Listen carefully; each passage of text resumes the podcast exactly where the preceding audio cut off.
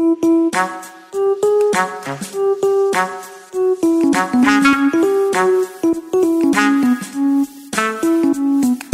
ังเขาเอามาพูด เพราะการฟังจะช่วยให้ชีวิตของเราง่ายขึ้น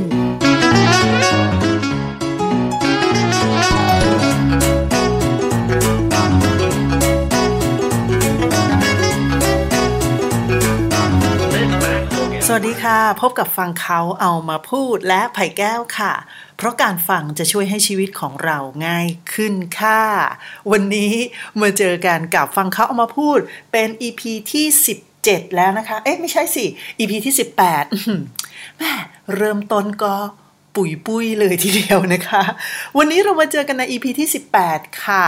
ให้ชื่อตอนนี้ว่า เรื่องนิสัยทำอะไรไม่เสร็จสักอย่างตอนที่ 2 แล้ว จากหนังสือเล่มเดิมค่ะ หนังสือเรื่องนิสัยทำอะไรไม่เสร็จสักอย่างของโทโยคาชุสุตุระนะคะ แล้วก็เป็นหนังสือแปลของคุณกมลวันเพนอารามนั่นเองนะคะ คราวที่แล้ว EP ที่แล้วเนี่ยเราก็ชวนทุกๆคนเนี่ยมาเลิกนิสัยทำอะไรไม่เสร็จสักอย่างกัน เป็นตอนแรกใช่ไหมแล้วก็อย่างที่บอกว่าใหม่ก็จะออกแนวคล้ายๆ กับ spoil หนังสือเลยทีเดียวนะคะ เพราะว่าในหนังสือเล่มนี้นี่ชอบทุกอย่างยกเว้นสีส้มอย่างที่บอกไปแล้วว่ามีตัวหนังสือสีส้มที่เขาไฮไลท์มา อ่านไม่ออกเลยจริง ๆ คือยอมรับแล้วว่าตัวเองแก่นะแต่ยังไงก็ตามเราก็รีบเอาสิ่งดีๆ มาฝากให้ทุกคนที่ฟังพอดแคสต์อยู่ในตอนนี้นะคะ ได้ฟังกัน เอาละวันนี้เป็นตอนที่สองแล้ว ชวนทุกคนมาเลือกนิสัยทำอะไรไม่เสร็จสักอย่างกัน ทวนให้หน่อยละกันว่า ในตอนที่ผ่านมามีประเด็นสำคัญสำคัญอยู่สักสองสาอย่างนะคะ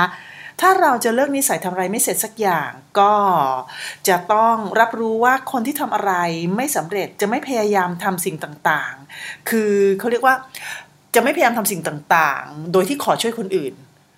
จะทำด้วยตัวเองตลอดเวลา แต่คนที่เขาทำอะไรแล้วสำเร็จเนี่ยเขาก็จะไม่ทำอะไรด้วยตัวเองคนเดียวค่ะเขาก็จะพยายามหาตัวช่วย แล้วตัวช่วยนั้นก็จะหมายถึงความช่วยเหลือจากผู้อื่น เรื่องของข้อมูลข่าวสารที่มีประโยชน์ เรื่องของสภาพแวดล้อมที่เหมาะสม หรืออะไรอย่างเนี้ยนะคะ ตัวช่วยพวกเนี้ยก็จะมาช่วยเหลือทำให้เขาสำเร็จได้ เร็วขึ้นแล้วก็สำเร็จได้จริง ๆนะคะ แล้วข้อที่ 3 นั่นก็คือว่าคนที่ทำอะไรก็สำเร็จมักจะใช้ตัวช่วยทำสิ่งต่างๆ อย่างเต็มที่ แล้วเขาก็คิดการใหญ่ว่าอย่างนั้นนะ นี่คือสิ่งสำคัญที่จะบอกว่าคนที่ทำอะไรสำเร็จเนี่ยมักจะเป็นแบบนั้นนะคะ นอกจากนั้นแล้วจะบอกทุกคนว่า ในวันนี้จะมาบอกว่า นอกจากตัวช่วยแล้วยังมีอะไรอีก ที่จะช่วยให้เราเลิกนิสัยทำอะไรไม่เสร็จสักทีนะคะ ในวันนี้ก็เอาเป็นเนื้อหาในบทที่สองที่จะเชื่อมโยงความคิด ความรู้สึกและก็ร่างกาย เข้ามาให้มาช่วยให้ตัวเราเนี่ย สำเร็จได้เร็วขึ้นแล้วก็สำเร็จได้จริง ๆนะคะ บางคนบอกโอ้โหเนี่ยพอฟังไปฟังมานี่มันเริ่มรู้สึกได้เลยว่า อยากจะทำอะไรให้สำเร็จแล้วไม่เพราะอ่านหนังสือเล่มนี้จบคือจริงหนังสือเล่มนี้จบไปแล้วนะคะ ทุกคน แล้วก็พออ่านหนังสือเล่มนี้จบเนี่ยก็แอบแอบรีมายถึงอะไรต่อมีอะไรที่อยู่ในหนังสือเล่มนี้อยู่เรื่อยๆเลยทีเดียวค่ะ ก็เลยคิดว่าน่าจะดีแน่นอนเลย ถ้าเกิดว่าเอาเนื้อหามาฝากคุณผู้ฟังกันให้เยอะๆหน่อยเนาะ ในบทที่สองเนี้ยค่ะเขาจั่วหัวไว้เลยว่า นิสัยของคุณจะเปลี่ยนไปอย่างน่าตกใจแม่แค่ศึกษาบทที่สองอันนี้ นิสัยจะเปลี่ยนไปอย่างน่าตกใจเลยทีเดียวเหรอ โดยมีวิธีการใช้ความคิดความรู้สึกและร่างกายเป็นตัวช่วยค่ะ ก็ยังคงเน้นเรื่องของตัวช่วยกันอยู่นะคะ ทุกคน เพราะว่า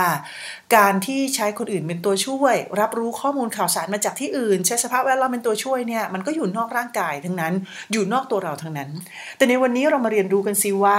เราจะใช้ความคิดความรู้สึกและก็ร่างกายเป็นตัวช่วยได้ยังไงอย่างแรกเลยค่ะเขาบอกว่าจริง ๆ แล้วเนี่ยไอ้เจ้าความคิดความรู้สึกและก็ร่างกายของเราเนี่ย จะบอกว่าเป็นของเราเลยนี่ มันไม่ได้นะ เพราะว่าอะไร เพราะว่าเป็นสิ่งที่เราควบคุมไม่ได้ร้อยเปอร์เซ็นต์เขาพยายามบอกเราว่ามนุษย์เราทุกคนค่ะ ไม่สามารถที่จะควบคุมตัวเองได้ร้อยเปอร์เซ็นต์ไม่สามารถที่จะควบคุมความคิดของตัวเองได้ มันก็เผลอแวบคิดอยู่เสมอ ไม่สามารถควบคุมความรู้สึกของตัวเองได้ร้อยเปอร์เซ็นต์และไม่สามารถควบคุม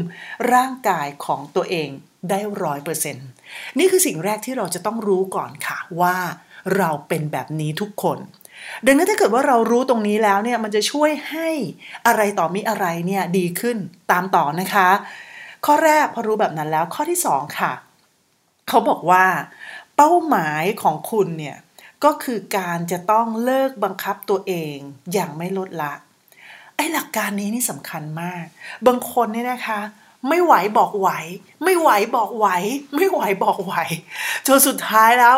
มันก็ไม่ไหวจริงๆอะ่ะเนาะอยากจะบอกว่าหลักการสำคัญข้อนี้เนี่ยสำคัญมากๆสำหรับการทำการใหญ่ค่ะ เพราะว่าคนที่ทำอะไรไม่สำเร็จมักจะไม่เข้าใจว่า ตัวเรามันไม่ใช่ของเรา ความคิดเราไม่ใช่ของเรา ความรู้สึกเราไม่ใช่ของเราร้อยเปอร์เซ็นต์เราก็รู้สึกว่าต้องฝืนอยู่ตลอดเวลา แต่การบอกว่าเราจะต้องเลิกบังคับตัวเองอย่างไม่ลดละ ไม่ได้หมายความว่าจะให้ทุกคนเนี่ยยอมแพ้ แล้วก็รู้สึกว่าแบบเฮ้ยยอมดีกว่า ถ้าอย่างนั้นตัวเราก็ไม่ใช่ของเราเราบังคับอะไรไม่ได้เลยไม่ใช่ยอมแพ้ดีกว่า ไม่ใช่อย่างนั้นนะคะ แต่ว่าเขาบอกว่าให้เราเนี่ยวางเป้าหมายได้ แต่เราเพียงแค่ให้ยอมแพ้กับความพยายามที่จะควบคุมความคิดความรู้สึกและร่างกายให้ได้ทั้งหมด ให้ยอมรับบอกว่าอย่างนั้นว่าเราควบคุมมันไม่ได้นะคะ และเมื่อเรายอมแพ้ที่จะควบคุมมาแล้ว สิ่งที่จะเกิดขึ้นก็คือการปล่อยวางนั่นเองค่ะทุกคน เมื่อเราได้ปล่อยวางแล้วเนี่ยจะบอกว่ามันเกิดสิ่งที่มหัศจรรย์มาก เมื่อเราปล่อยวางมัน เมื่อเราทำเต็มที่แล้วแล้วเรารู้สึกว่า เออ เราก็เต็มที่แล้วนะ แล้วอารมณ์ความคิดความรู้สึกร่างกายของเราเนี่ย เราก็ควบคุมมันไม่ได้เต็มที่เราเข้าใจมันตรงเนี้ย เราก็เลยแบบเอาละ ปล่อยวาง เพอปล่อยวางทุกท่านคะ สิ่งที่จะเกิดขึ้นก็คือ ความคิดความรู้สึกและร่างกาย มันจะทำงานได้ดียิ่งขึ้น และทำให้เราเนี่ยเข้าใกล้ความสำเร็จได้มากยิ่งขึ้น มันน่างงมากเลยทีเดียวใช่ไหมว่ามันเป็นอย่างนั้นได้ยังไง แต่เราต้องปล่อยวางค่ะ เมื่อไหร่ก็ตาม เราทำตามข้อที่ 2 ได้ นั่นก็คือ ปล่อยวาง อันนี้จะดีมากๆเลยทีเดียว ข้อที่ 3 ที่เขาบอกค่ะ ให้เราทำความเข้าใจว่าอุปสรรคที่ขัดขวางการกระทำต่างๆ นั้น มันเป็นเพียงแค่เสียงความคิดรบกวนของเรานั่นเองยังจำได้นะคะในคราวที่แล้วเราพูดถึงเสียงความคิดรบกวนถ้าเกิดว่าใครจำไม่ได้เนี่ยก็ต้องย้อนกลับไปฟังแล้วล่ะ เพราะว่าจะพูดอีกทีหนึ่งเนี่ยมันไม่ได้ เขาบอกว่าจุดที่ยากที่สุดก็คือการที่เราจะลุกไปทำอะไรสักอย่าง แล้วก็ประคับประคองให้เราทำได้ตลอดไอ้ตรงเนี้ยมันยาก ประมาณว่ารู้นะว่าต้องทำแต่สุดท้ายก็ผัดวันประกันพรุ่งนะคะ และก็ทำไม่ตลอดเพราะว่าอะไร เพราะว่าความคิด ความรู้สึกและก็ร่างกายของเรานั้น กลับมาเป็นตัวที่ขัดขวางการกระทำต่างๆ ของเรานั่นเองอ่าเราคิดว่าเอ๊ะสามอย่างเนี้ยมันมาขัดขวางการกระทำของเราเหรอแต่จริง ๆ แล้ว ตัวการใหญ่ที่สุดนั่นก็คือความคิดนั่นแหละค่ะ ซึ่งตัวความคิดเนี่ยก็มักจะคิดอะไรในแง่ลบ ซึ่งมันจะเกิดขึ้นโดยเราไม่ได้ตั้งใจนะ ดังนั้นความคิดก็จะเป็นสิ่งที่ยับยั้งการกระทำได้ ซึ่งไอความคิดเหล่านั้นเขาเรียกว่าความคิดรบกวนนั่นเองนะคะ และข้อที่4ค่ะให้ทุกคนรู้เอาไว้ว่าความคิดที่ผุดขึ้นมาแวบหนึ่งหรืออยู่ดีๆก็นึกออกอะไรอย่างเงี้ย อันนั้นสำคัญมากนะเเรามักจะไม่ได้ใส่ใจกับสิ่งที่เราปิ๊งแวบขึ้นมา แต่จะบอกว่าความคิดที่มันผุดขึ้นมาแวบเดียว หรือว่าสิ่งที่จู่ๆเรานึกออกมา อันนั้นเป็นข้อความสำคัญที่ความคิดความรู้สึกแล้วก็ร่างกายของเราเนี่ยส่งมาเพื่อที่จะเตือนบางอย่างให้กับเรานั่นเอง ดังนั้นถ้าเกิดว่าเรา เราเขาเรียกว่าอะไรอะ่ะ ในหนังสือใช้คำว่าสร้างสัมพันธ์อันดีอะสร้างความสัมพันธ์อันดีกับความคิด ความรู้สึกและร่างกายของเราเองอะเราก็จะเข้าใจถึงข้อความที่เขาส่งมาเตือน พอพูดมาถึงตรงนี้คุณผู้ฟังคะไม่มีความรู้สึกว่ายิ่งอ่านหนังสือเล่มนี้มันยิ่งเข้าใกล้ เรื่องที่เมศึกษามามากขึ้นทุกที นั่นก็คือเรื่องของการทำสมาธินั่นเอง จริงๆแล้ว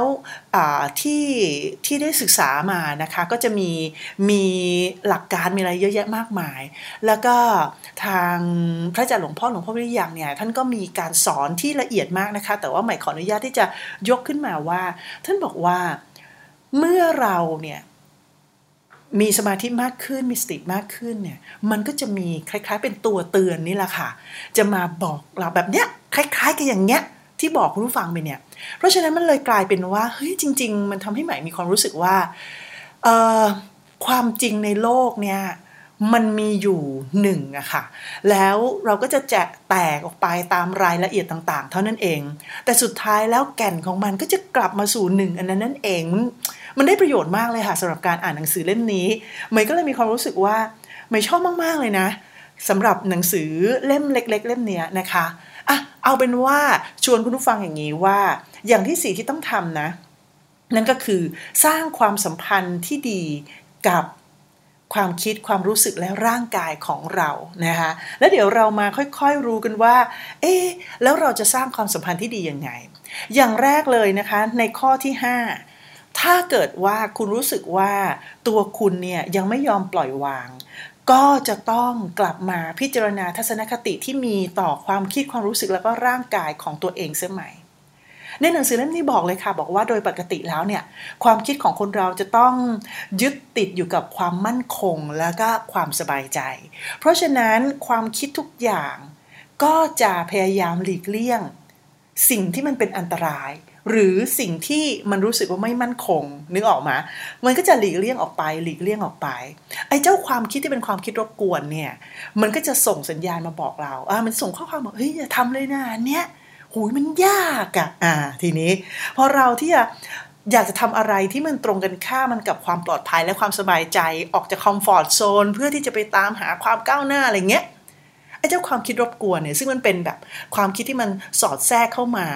อยู่แล้วเนี่ยมันก็จะบอกเฮ้ยไปทำเลย อยู่เฉยๆมันก็ดีอยู่แล้วเนื้อออกมาเออเพราะฉะนั้นไอ้ตรงนี้แหละค่ะเป็นสิ่งที่เราต้องระวัง แล้วถ้าเกิดเรายังไม่รู้สึกว่าปล่อยวางกับความคิดความรู้สึกแล้วก็ร่างกายของเรา ได้อย่างแท้จริงแล้วเนี่ย ทั้งสามสิ่งนั้นเนี่ยก็จะไม่ส่งข้อความอะไรที่จะมาเตือนเราเลยหรือบอกเราเลยว่า เฮ้ย เราจะคิดอย่างนั้นไม่ได้นะ หรืออะไรอย่างเงี้ยนะอะต่อไปค่ะ ดังนั้นสิ่งที่เราจะต้องทำเขาก็เขียนออกมาเป็นอีกหนึ่งหัวข้อหมายถึงว่าหัวข้อที่ 6 แล้วกันนะคะ นั่นก็คือว่าทุกๆคนคะจะต้องเงี่ยหูฟังดีๆ ว่าไอ้เจ้าความคิดความรู้สึกแล้วก็ร่างกาย ส่งข้อความอะไรมาให้เราฟังวันนี้มันออกแนวแบบนามธรรมมากๆเลยนะ แต่หมายจะบอกคุณว่าถ้าเกิดว่าคุณทำแบบนี้ได้อะมันจะมันจะกระโดดข้ามไปสู่ความสำเร็จได้เลยค่ะ นั่นก็คือคุณจะต้องมีทัศนคติที่ดีต่อความคิดความรู้สึกแล้วก็ร่างกายของคุณเอง แล้วถ้าเกิดว่ามันมีความกังวลอะไรเกิดขึ้น แปลว่ากำลังจะมีสัญญาณเตือนละอ่าลองคิดดูนะ บางทีรู้สึกไม่ค่อยสบายใจเลยอะมันจะมีสัญญาณเตือนค่ะ ให้เราเตรียมพร้อมมากขึ้น มันจะให้เราเตรียมพร้อมมากขึ้น แต่ไม่ได้หมายความว่าเราต้องล้มเลิกทุกอย่างนะเฮ้ยเรายังอยู่ในคอมฟอร์ทโซนเหมือนเดิมดีกว่าไม่ไหวแล้ว รู้สึกไม่สบายใจเลยที่จะออกไปไม่ใช่อย่างนั้นนะ แต่ความคิดความรู้สึกแล้วก็ร่างกายของเราเนี่ยจะส่งสัญญาณเตือนให้เราเตรียมความพร้อม ให้มากขึ้นค่ะ ทีนี้ข้อที่ 7 หนังสือเล่มนี้บอกเอาไว้ว่า เราอะมักจะไม่ให้ความสำคัญกับอะไรที่เป็นของเรา อ่า ถูกไหมลองคิดดูว่าจริงหรือเปล่านะคะ เมื่อเราคิดว่าสิ่งนี้เป็นของเราร่างกายเราเป็นของเราความคิดเราเป็นของเราความรู้สึกนี้เป็นของเรา เราก็มักจะไม่ให้ความสำคัญ พอไม่ให้มาความสำคัญ ไอ้เพื่อนที่เคยเป็นเพื่อนดีของเราอะ่ะเขาจะรู้สึกว่าเฮ้ยเธอไม่ให้ความสำคัญเราเลยอะ่ะเฉยชินชากับเราแล้วเกิน แต่เราก็ยังเป็นเพื่อนที่ดีกับเธอนะ เราก็ยังตักเตือนเธอบอกเธออยู่เสมอนะ แต่เธอก็ไม่ให้ความสำคัญ เราก็เลยเมินเฉยกับสัญญาณที่สามสิ่งนี้พยายามที่จะบอกกับเรานั่นเองนะคะอะดังนั้นโอ้โหวันนี้น่าจะยากไหมลองคิดดูแล้วกันว่าว่า ว่ามันมีเหตุการณ์อย่างที่หมายบอกบ้างหรือเปล่านะคะเขาก็เลยแนะนำเป็นข้อที่ 8 บอกว่าถ้าคุณทำอย่างนี้นะ มันน่าจะดีขึ้นแน่นอน เขาใช้คำว่าเขียนจดหมายขอบคุณร่างกายของเรานั่นเองค่ะเราจะต้องไม่ลืมที่จะขอบคุณร่างกาย แล้วก็ลองออลองขอบคุณร่างกายดูนะคะ คุณจะได้รู้ว่าทุกวันนี้คุณทำร้ายร่างกายไปแค่ไหน เมื่อคุณเริ่มขอบคุณร่างกาย คุณจะรู้สึกว่าคุณทำร้ายร่างกายไปมากแค่ไหน เมื่อคุณรู้สึกว่าคุณทำร้ายร่างกายไปมากแค่ไหน สิ่งที่จะเกิดขึ้นก็คือ คุณก็จะดูแลร่างกายของตัวคุณเอง เริ่มละเริ่มที่จะสร้างสัมพันธ์ที่ดีกับเพื่อนของคุณแล้วใช่ไหมคะเพราะฉะนั้นอะไรต่อมีอะไรเนี่ยมันก็จะดีขึ้น หลังจากที่เราเริ่มขอบคุณร่างกายของเรา ขอบคุณความคิดขอบคุณความรู้สึกของเราแล้วเนี่ยสิ่งที่มันจะค่อยๆเกิดขึ้นค่ะ เขาบอกว่าอยากจะให้ทุกๆคนเนี่ยมองทุกสิ่งตามความเป็นจริง โดยไม่แต่งเติมแต่งแต้มสีสันอะไรเลย ยกตัวอย่างเขายกตัวอย่างในหนังสือบอกว่าเหมือนภรรยาเงี้ยภรรยาก็ต้องมีสามีใช่ไหมเออสามีก็ต้องถอดถุงเท้าแบบทิ้งเอาไว้เสมอๆเลย ภรรยาก็เลยบอกว่าโอ้โหนี่ถุงถุงเท้าไม่เคยเป็นที่เลยนะทำไมทำไมเมื่อก่อนไม่เคยเป็นอย่างนี้ เนี่ย เหมือนกันเลย เมื่อก่อนเนี่ยก็ดูแลเอาใจใส่ฉันอย่างดีนะ เนี่ยเปลี่ยนไปเมื่อก่อนนะเป็นระเบียบเรียบร้อยเดี๋ยวนี้ถุงเท้าเห็นไหมก็ไม่ถอดไว้กับที่เลย และยังไม่ดูแลฉันเป็นอย่างดีอีก แล้วเนี่ยปล่อยให้ฉันต้องเหน็ดเหนื่อย อ๋อที่แท้ไม่รักฉันใช่ไหมเอ๊ะรู้ไปมีใครข้างนอก โอ้โห ไปกันใหญ่กันโตนึกออกไหมฮะ นี่ก็คือการที่เราไม่มองทุกอย่างตามความเป็นจริง แล้วไปแต่งแต้มเติมสีสันเข้าไป เขาบอกว่าเอาเป็นว่าถ้าเกิดว่าจะมองตามความเป็นจริงนะก็คือแบบ อืมสามีฉันก็เนี่ยวางของไม่เป็นที่อีกแล้วแต่คำว่าประจำเลยนี่บางทีแบบ เออ เมื่อวานก็ยังวางเป็นที่อยู่วันนี้วางไม่เป็นที่โอเคละอาจจะรีบก็ได้หรืออะไรก็ได้ว่ากันไป แล้วก็จบแค่นั้น ทุกอย่างมันก็จะจบนะคะ จริง ๆ แล้วเขาบอกว่าข้อเท็จจริงเนี่ย มันก็จะอาจจะเป็นเรื่องนิดเดียวเท่านั้นเอง แต่มันจะกลายเป็นเรื่องใหญ่ได้ด้วยไอ้ความคิดของเรานี่แหละค่ะที่ไปแต่งแต้มเติมสีสันนอกเหนือจากความเป็นจริง โดยเอาความจริงเนี่ยนะที่เป็นแฟกต์เนี่ยนะคะ พอแต่งแต้มเติมสีสันก็ถือว่าเป็นความคิดส่วนตัวใช่ไหมเออความจริงพอบวกความคิดส่วนตัวก็กลายเป็นเรื่องใหญ่เรื่องโต กลายเป็นเรื่องราวที่เราแต่งแต้มสีสันไปแล้ว ทีนี้มันก็ไม่ตรงจากความเป็นจริง แล้วไงอะ ก็แล้วมันก็เกิดทุกข์ไงคะเพราะว่าอะไรเพราะว่าคุณไปแต่งแต้มมันเอง หลายๆคนเนี่ยทุกข์เพราะว่า เกิดจากแต่งแต้มสีสันในความคิดของตัวเองเองนะคะ ทีนี้ยิ่งคิดยิ่งทุกข์ยิ่งแต้มยิ่งทุกข์ยิ่งเติมยิ่งทุกข์จิตใจมันก็เริ่มหม่นหมอง พอจิตใจเริ่มหม่นหมองอันนี้แหละค่ะ จะเป็นที่มาของเสียงความคิดรบกวน ที่จะเข้ามารบกวนคุณ แล้วก็ทำให้คุณเนี่ยไม่สามารถที่จะมองอะไรตามความเป็นจริงได้เลย พอมองอะไรตามความเป็นจริงไม่ได้ รู้สึกว่าจิตใจหม่นหมอง มีเสียงเข้ามารบกวนละ เสียงความคิดที่เข้ามารบกวนคือแบบ มันไม่ใช่ของจริงที่สื่อสารกับเราแล้วนะ แต่เข้ามารบกวนเออเนี่ยสามีฉันก็ไม่รักเลยเนี่ยแหมกลับบ้านดึกดื่นเดี๋ยวนี้นะเมื่อก่อนนะไปไหนก็ชวนฉันไปเดี๋ยวนี้นะไปไหนก็ไม่ให้ฉันไปเลยโอ้โหเป็นเรื่องใหญ่โต เบื่อละ ซึมเศร้าแล้ว อยู่คนเดียว แล้วก็รู้สึกว่าโอ้ฉันเนี่ยมันเศร้าเสียเหลือเกินชีวิตเศร้า ไปเป็นเรื่องใหญ่เรื่องโต ไม่อยากลุกขึ้นมาทำอะไรอีกแล้ว มันเป็นไปได้นะคะไอสิ่งเหล่านี้ที่มันจะเกิดขึ้นเนี่ย เพราะว่าการแต่งแต้มสีสันให้กับไอ้เจ้าตัวตัวความคิดของเรานี่เองค่ะดังนั้นสิ่งที่ คุณจะต้องทำเลยก็คือมองทุกสิ่งตามความเป็นจริง โดยไม่แต่งเติมสีสัน ที่หมายยกตัวอย่างเนี่ยมันอาจจะเป็นเรื่องง่าย ๆนะคะที่ทำให้เราเห็นได้ชัดเจน แต่ว่าที่จริงแล้วถ้าเกิดว่าคุณเอาไปใช้กับธุรกิจเนี่ยมันก็อาจจะดูได้นะยกตัวอย่างเช่น เออเนี่ยที่ร้านเราขายไม่ดีเลยอะแต่ก็เออนะ ก็เป็นเพราะว่าคนกินเนี่ยไม่มีรสนิยมอะก็กลายเป็นอย่างนั้นไปใช่ไหมแล้วสุดท้ายเราก็ไม่ได้ปรับปรุงอะไรเลย จริง ๆ แล้วของเรามันอาจจะ ไม่อร่อยจริง ๆ ก็ได้อะหรืออะไรจริง ๆ ก็ได้แต่ว่า การที่คุณแต่งแต้มแต่งเติมสีสันไปเนี่ยมันก็จะทำให้คุณมองความจริงผิดเพี้ยนไปนั่นเองนะคะ ดังนั้นถ้าเกิดว่าคุณมองความจริงเป็นความจริงแล้วแล้วก็โอกาสที่จะสำเร็จเนี่ยมีมากๆเลยทีเดียว เอาละทีนี้ข้อที่ 10 ค่ะ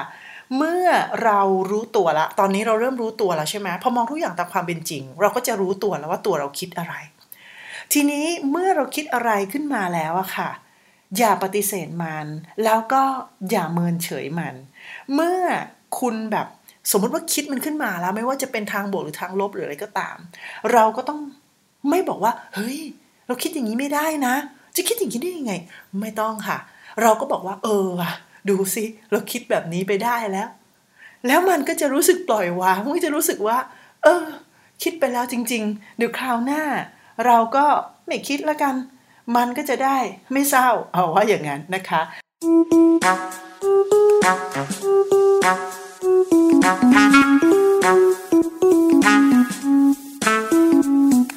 ฟังเขาเอามาพูด เพราะการฟังจะช่วยให้ชีวิตของเราง่ายขึ้น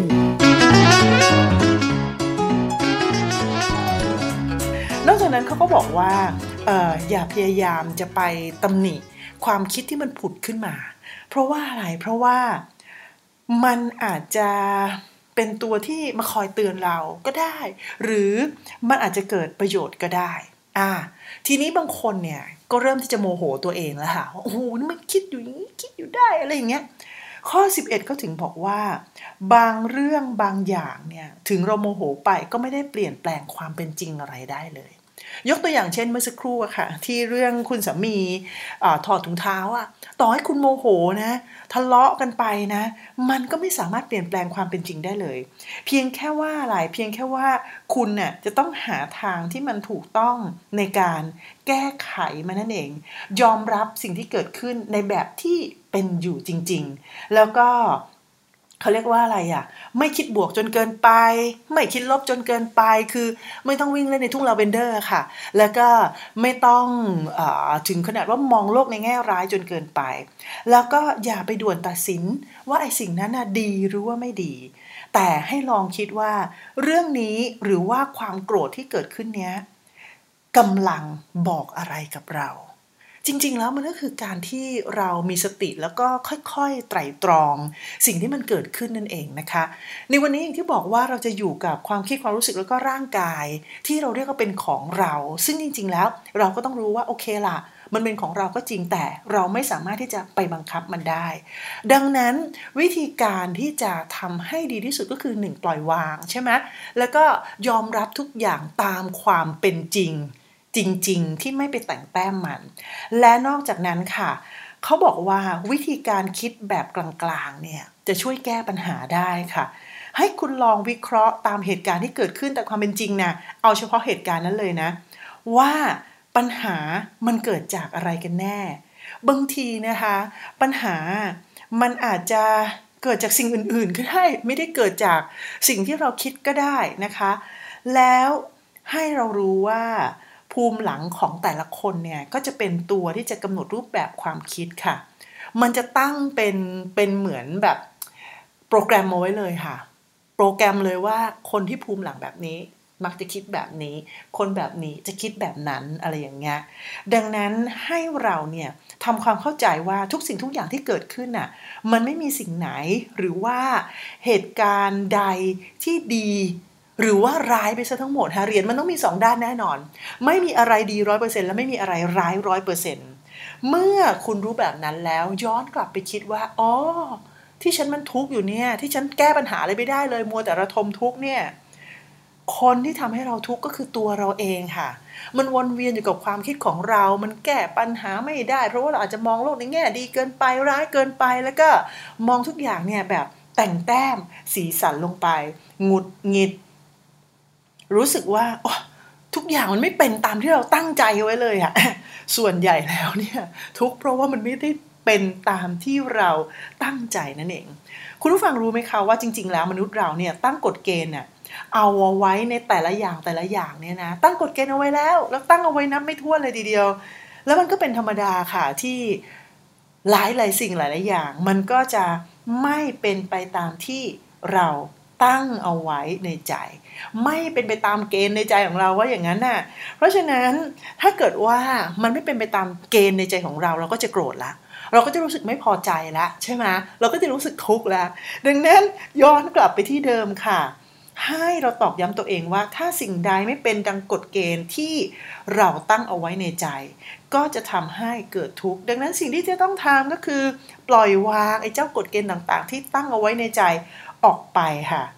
แล้วก็มีคาถาวิเศษอยู่หนึ่งคาถาเอามาฝากกัน เมื่อเราปล่อยวางสิ่งนั้นออกไป มันไม่ได้ดั่งใจเราใช่ไหมก็ไม่เป็นไร เราก็ร่ายคาถาวิเศษเลยค่ะว่าทำได้ก็ดี แต่ถ้าทำไม่ได้เนี่ยก็ก็ไม่เป็นไร เออใช่ไหมเพราะว่าถ้าเราคิดอย่างนี้นะคะ เราทำเต็มที่แล้วถ้าทำได้ก็ดี แต่ถ้าทำไม่ได้ก็ไม่เป็นไร มันอาจจะไม่ใช่หนทางนี้ก็ได้ใช่ไหมทุกสิ่งทุกอย่างมันก็จะดีขึ้นนั่นเองนะคะ แล้วก็เขาก็บอกว่าสิ่งที่จะทำขึ้นมาแล้วก็น่าจะเกิดประโยชน์เนี่ยก็คือให้คุณผู้ฟังทำกิจกรรมบันทึกความคิดด้วยหมึกล่องหนค่ะ หนังสือเขาบอกเอาไว้ว่าบอกว่ามนุษย์เนี่ยจะใช้ความคิดมากมายในแต่ละวันนะคะ ซึ่งส่วนใหญ่จะเป็นเรื่องในอดีตทั้งนั้นนะคือผ่านมาแล้วอะจะคิดกับสิ่งที่ผ่านมา ดังนั้นกิจกรรมนี้อยากให้คุณผู้ฟังได้ลองทำนะคะ ในวันนี้ฟังแล้วก็ลองไปทำดูได้ ลองทำกิจกรรมบันทึกความคิดด้วยหมึกล่องหนของคุณค่ะหนึ่งเตรียมเลยค่ะ กระดาษกับปากกา เตรียมเสร็จแล้วเรียบร้อยใช่ไหมอย่างที่สองค่ะ เตรียมกระดาษปากกาเสร็จเรียบร้อย ทีนี้ตั้ง ในโทรศัพท์มือถือเลยค่ะ ตั้งเวลาในโทรศัพท์มือถืออาจจะ 3 นาที 4 นาที 5 นาที หรือ แล้วแต่คุณล่ะคุณจะตั้งกี่นาทีก็ได้ว่ากันไปไม่ต้องเยอะเกินนะ เดี๋ยวทำไม่ได้ เอาสัก 2 นาที 3 นาทีก่อนละกันนะคะ แล้วกดปุ่มจึงพอกดปุ่มจับเวลาปั๊บ ให้คุณเขียนความคิดที่มันเกิดขึ้นในใจของคุณทั้งหมดเลยค่ะลงไป ยกตัวอย่างเช่นปรากฏปั๊บอุ้ยตายแล้วคิดไม่ออก ก็เขียนว่าอุ้ยตายแล้วคิดไม่ออกพออุ้ยตายแล้วคิดไม่ออกเสร็จก็บอกว่าเออแล้วฉันจะคิดอะไรต่อดี ก็เขียนแล้วฉันจะคิดอะไรต่อดี เออ วันนี้เมื่อตอนกลางวันนะ ออกไปกินข้าวอร่อยมากเลยร้านนั้นน่ะไม่รู้ใส่ผงชูรสหรือเปล่า แต่ที่แน่ๆนะ พอกลับมาถึงบ้านโอ้อากาศอากาศร้อนมากเลย ฉันอยากจะเปิดแอร์มากแต่ฉันก็กลัวค่าไฟมันจะขึ้นอะไรเขียนไปเลยค่ะ เขียนไปจนกระทั่งมันหมดเวลา แล้วเวลาเขียนนะ ไม่ต้องมาเรียบเรียง ไม่ใช่เรียงความส่งกันบ้านครู อันนี้เป็นบันทึกความคิดด้วยหมึกล่องหน เขียนไปค่ะ เขียนไปเลย เขียนเขียนเขียนเขียน คิดยังไง เขียนอย่างนั้น คิดยังไงเขียนอย่างนั้น เขาบอกว่ากิจกรรมนี้จะทำให้เราได้เห็นความคิดของเราชัดเจนขึ้นค่ะ ว่ามันกำลังรบกวนอะไรเราหรือเปล่า หรือมันกำลังจะสื่ออะไรกับเรากันแน่ เพราะฉะนั้นในบทที่สองเนี่ยฟังไปฟังมามันจะยากหน่อยนะคะ แต่ว่าหมายมองว่ามันเป็นแก่นเลยทีเดียวค่ะ ที่จะทำให้เราเนี่ยเหมือนกับมีมีพื้นฐานน่ะในการที่จะไปทำอะไรก็ได้อะเออเหมือนกับมีเบสิกเลยอะถ้าเป็นเล่นฟุตบอลก็คือแบบโหดอกบอลเลยแบบเลี้ยงลูกเลย แล้วสุดท้ายเราก็จะพลิกแพลงมันได้ ดังนั้นนะคะในวันนี้การฟังเนี่ย26-27 นาทีแล้วอาจจะน่าเบื่อหน่อยนะคะสำหรับ EP นี้ แต่ถ้าเกิดใครฟังมาจนถึงตอนนี้แปลว่าคุณเนี่ยก็น่าจะได้ไอเดียในการที่จะทำความรู้จักกับความคิดความรู้สึกและก็ร่างกายของคุณเอง เข้าใจว่าสิ่งทั้ง 3 สิ่งนี้ เป็นของคุณก็จริงอ่าเราจะยึดว่าเป็นของเราก็ได้ไม่ว่ากันนะ เป็นของคุณก็จริงแต่คุณจะบังคับเขาไม่ได้ร้อยเปอร์เซ็นต์ดังนั้นสิ่งที่ต้องทำก็คือการปล่อยวาง แต่ปล่อยวางไม่ใช่ยอมแพ้ ปล่อยวางก็คือยอมรับทุกอย่างตามความเป็นจริงทำให้ดีที่สุด ทำได้ก็ดี ไม่ได้ก็ไม่เป็นไร แล้วก็พยายามอย่าแต่งแต้มเติมสีสันเข้าไปในความคิดของคุณนะคะ และที่สำคัญก็คือว่าพยายามที่จะสื่อสารกับเพื่อนของคุณ ซึ่งเป็นความคิดความรู้สึกและร่างกายของคุณเองนี่แหละสื่อสารกับเขาให้ดี ขอบคุณเขาบ้าง เราจะได้รู้ว่าจริง ๆ แล้วเนี่ยเราทำร้ายอะไรเขาไปบ้างหรือเปล่า หรือเขากำลังจะบอกอะไรเรา เอาละค่ะ สิ่งเหล่านี้เนี่ยน่าจะเป็นสิ่งที่มันต้องฝึกกันหน่อย แต่ ถ้าหากคุณผู้ฟังฝึกได้ใน EP นี้เนี่ยนะไม่เชื่อได้เลยว่า คุณผู้ฟังจะเข้าใกล้ความสำเร็จได้ในเกือบทุกเรื่องเลยทีเดียวนะคะอือันนี้กล้ายืนยันเลยนะ รู้สึกมั่นใจมากเลยในบทนี้นะคะ และนี่ก็คือทั้งหมดของฟังเขาเอามาพูดใน episode นี้ค่ะ หวังว่าการฟังในวันนี้จะทำให้ชีวิตของคุณผู้ฟังเนี่ยง่ายขึ้นนะคะ ติดตามฟังเขาเอามาพูดนี่แหละ ได้เลยทั้งใน Spotify YouTube Google Podcast นะคะ แล้วก็ Apple Podcast ก็สาามารถที่จะฟังได้นะคะ เวลาคุณเข้าไปในพวกพอดแคสต์ต่างๆ ก็เข้าไปพิมพ์ฟังเขาเอามาพูด พิมพ์เสร็จแล้วมันก็จะขึ้นเลยค่ะ เป็นฟังเขามาพูดตัวเหลืองๆเป็นโลก แล้วก็มีหูฟังเบาๆนะคะ แล้วคุณก็เข้าไปเลือกตอนที่คุณอยากจะฟังหรือจะเริ่มฟังแต่ตอนแรกก็ได้มันอาจจะมีหน้าเบื่อบ้าง มียาวบ้างสั้นบ้างว่ากันไปนะคะ แล้วก็ถ้าหากว่าคุณผู้ฟังเนี่ยคลิกฟังตอนไหนแล้วรู้สึกว่าเฮ้ยชอบนะ เป็นประโยชน์นะ ก็เลือก episode นั้นเนี่ยแชร์ให้เพื่อนๆคุณได้ฟังกันได้นะคะเจอกันได้ใหม่ในฟังเขาเอาพูด episode หน้านะคะสำหรับวันนี้ยาวหน่อยไม่ว่ากันเนาะแต่น่าจะมีประโยชน์แน่นอนแล้วเจอกันนะคะ วันนี้ไปก่อนแล้ว สวัสดีค่ะ ฟ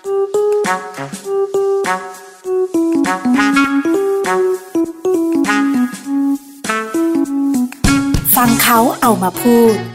เพราะการฟังจะช่วยให้ชีวิตของเราง่ายขึ้น